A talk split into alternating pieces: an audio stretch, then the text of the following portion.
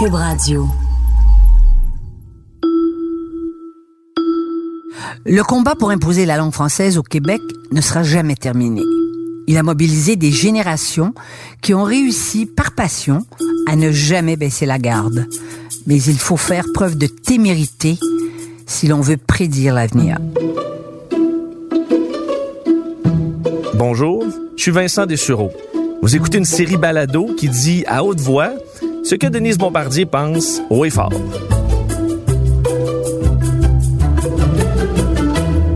Aujourd'hui, la langue dans tous ses états, première partie.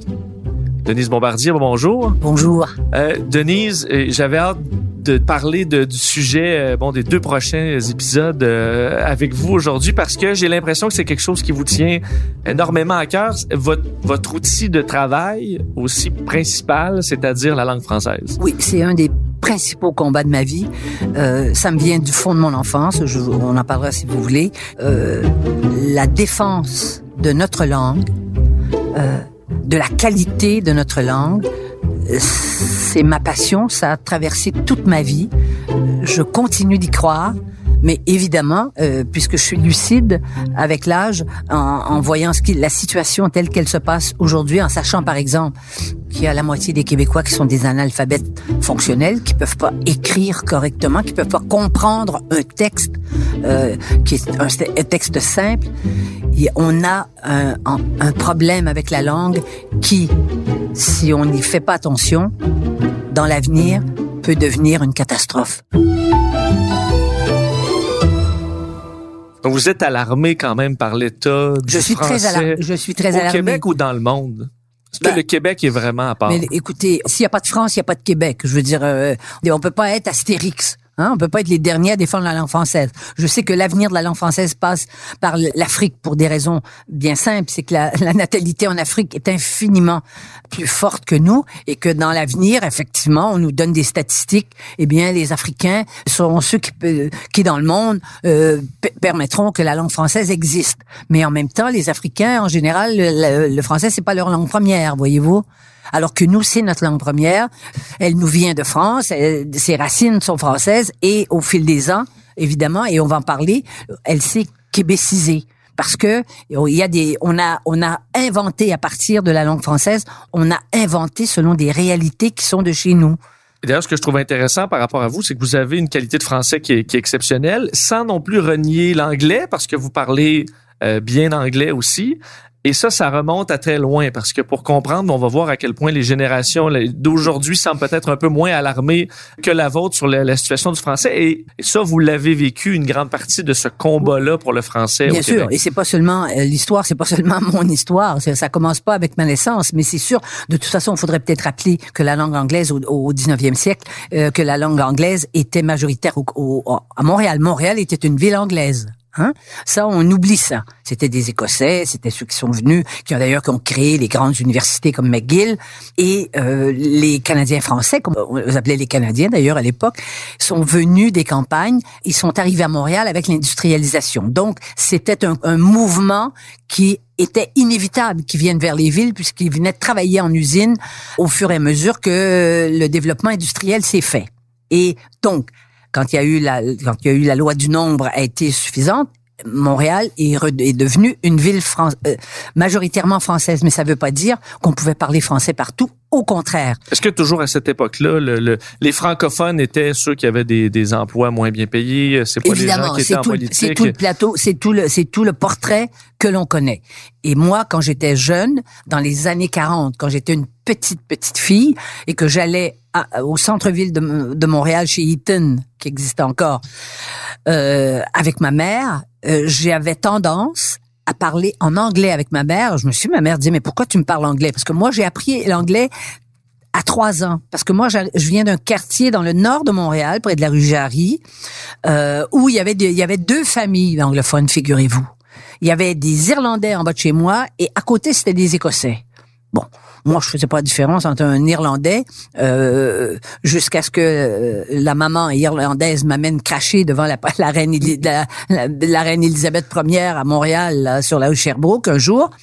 Elle a dit elle a dit I spit, puis elle parlait pas le français. Elle m'a amené là, j'avais 8 ans, elle trouvait que j'étais smart et elle m'a amené là et elle, elle, est arrivée devant la statue. La reine est assise. Là, c'est devant l'immeuble, juste au coin de, au coin de Sherbrooke et euh, Robert Bourassa qu'ils appellent maintenant. Bon, et Beaver Hall là. Et alors, elle, euh, elle a craché. Elle m'a regardé et elle a dit spit. Moi, j'ai pité, donc sans trop savoir craché le devant la statue de la reine, mais je savais pas. Et après, j'ai compris toute l'histoire de l'Irlande. Et j'ai compris après, j'étais sensible, j'ai compris au fond ce qu'on partageait aussi avec les Irlandais, c'est-à-dire que euh, les, on avait eu le même conquérant. Vous avez été conquis, mais, on avait été conquis. vous avez quand même été. Alors j'ai appris à, apprendre et j'étais très fière de de parler, de savoir le parler à trois ans et demi. Mais ça, euh, nous, nos parents nous racontent. Moi, je disais à Jimmy qui habite en bas de chez moi, Jimmy, you're a bad boy. Ça, je savais dire ça trois ans et demi. Alors donc, quand je venais avec ma mère, j'avais, j'avais honte. Parce que je savais, dès que je suis arrivée à l'école, de toutes les façons, j'ai compris que le, le français, c'était une langue de déclassés, que c'était pas la, la langue des très riches. D'ailleurs, un peu plus tard, quand j'ai eu euh, mes mon parrain, qui était le frère de mon père, qui était marié avec la sœur de ma mère, ma fameuse tante Edna, dont j'ai parlé dans mes livres, on allait on prenait l'auto, eux ils avaient une auto, on allait se promener à Westmount et je vous assure, on était, moi j'étais assise derrière et on regardait les maisons de Westmount. On avait l'impression d'abord d'être dans un terrain interdit. Et on regardait ces maisons, ces châteaux accrochés à la montagne. Et je me demandais si c'était vraiment des êtres humains normaux qui habitaient là, quoi. C'est un autre monde. C'était, mais c'était plus qu'un autre monde. C'était une autre planète. Et ça, ça, qu'est-ce que vous voulez? Ça marque non, ça, ça marque dans, la culture d'un enfant. Alors donc, j'ai, compris que parler anglais, c'était un plus. Vous m'avez parlé de vos voisins vos jeunes voisins, là, très très jeunes. Ils parlaient pas anglais du tout, français du tout. C'est ça, vous avez, c'est quand même une, ça a été une chance pour vous peut-être d'avoir des voisins euh, anglophones. Vous avez découvert euh, les, les, deux langues en même temps très jeunes, là où on absorbe euh, oui, très rapidement vrai, le mais langage. C'est pas comme ça que je vivais. De toute façon, moi, j'étais, j'avais des grands cheveux longs, frisés, très provoquants provoquant pour pour tous les petits garçons parce qu'à cette époque-là, euh, le, harcèlement, mais on dirait que c'est du harcèlement maintenant. Les petits garçons, leur spécialité, c'est de tirer les cheveux aux filles. Ils nous, ils nous prenaient des grosses poignées de cheveux. Alors moi, les Anglais, mes, mes amis, hmm, Danny et Jimmy puis toute la petite bande d'amis, eh bien eux, ils me protégeaient, ils, ils me tiraient pas les cheveux. Donc, les jeunes francophones vous tirez les cheveux. Oui, mais... alors moi, je, moi je me suis retrouvée à 7-8 ans quand on faisait les combats de balles de neige dans les rues, on se battait à coups de balles de neige, là on se faisait des forts. Moi, j'étais dans le camp des Anglais, figurez-vous. Donc j'avais Vous avez combattu aux côtés des Anglais. Mais ça m'a permis d'améliorer aussi mon anglais. Bon, mais mais, mais juste donc vous êtes pas parti avec la, la prémisse que l'anglais est, est l'ennemi.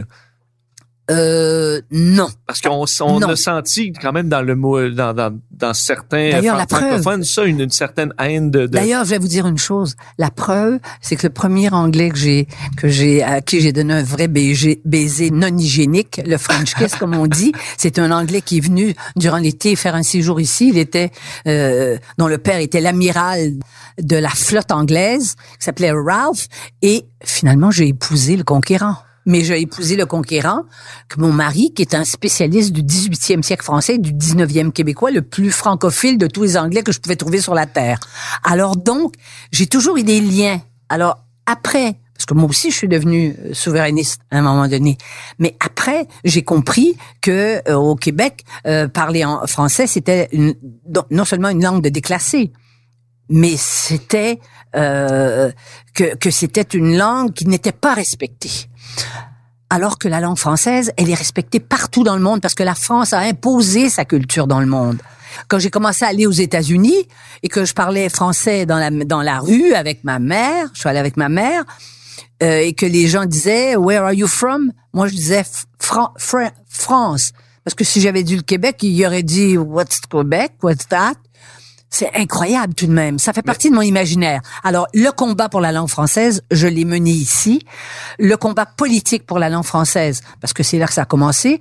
Ça n'a pas commencé à la Révolution tranquille. Déjà, il y avait des gens qui, qui, qui se battaient. Il y a tous les vieux nationalistes, l'abbé Groux et tous ceux qui ont suivi. À l'université, euh, euh il y avait Maurice Séguin qui a été l'historien de l'idée de l'indépendance, qui était un qui était un professeur extraordinaire. Et euh, c'est là que je me suis, comment vous dire, que je me suis imbibée de l'importance de défendre la langue. Et là, dans le Québec de cette époque-là, tout le centre-ville, on allait là, personne parlait français.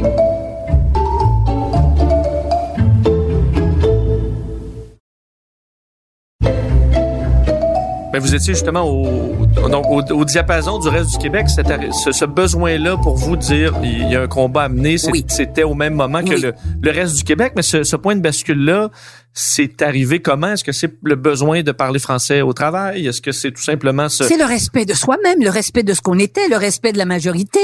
On était majoritaire, ça on le savait. Ça on nous enseignait que c'était une major... au Québec, on était une majorité de Québécois francophones, on était francophones. Ça a été ça. Donc ça s'est imposé sans qu'il y ait un élément déclencheur. Ben, l'élément déclencheur, c'est l'évolution du nationalisme qui, qui a mené forcément, forcément à l'option à l'option souverainiste que j'ai partagée quand j'avais 20 ans et euh, euh, et là, on allait faire des ce qu'on appelait des ce, qui s'appelle en anglais des sit-ins. On allait s'asseoir dans les restaurants du centre-ville de la rue Sainte-Catherine où on savait que personne ne parlait français et on commandait on commandait des œufs. Puis ils disaient we don't speak French. On restait assis là toute la journée parce qu'ils n'osaient pas appeler la police. Mais c'était fastidieux, c'était fatigant parce que dès qu'on mettait les pieds dehors à cette époque-là, on décide, nous on décidait enfin les gens tout avec mes camarades et tout, ce qu'on décidait, c'est de mener le combat. Donc c'est fatigant d'avoir à faire ça tous les jours et c'est pour ça que j'ai une sensibilité particulière à tous les Franco qui sont hors Québec, qui posent un geste politique dès qu'ils sortent dans la rue, puis qu'ils essaient de parler français, puis en plus la majorité des gens autour d'eux ne parlent pas en plus.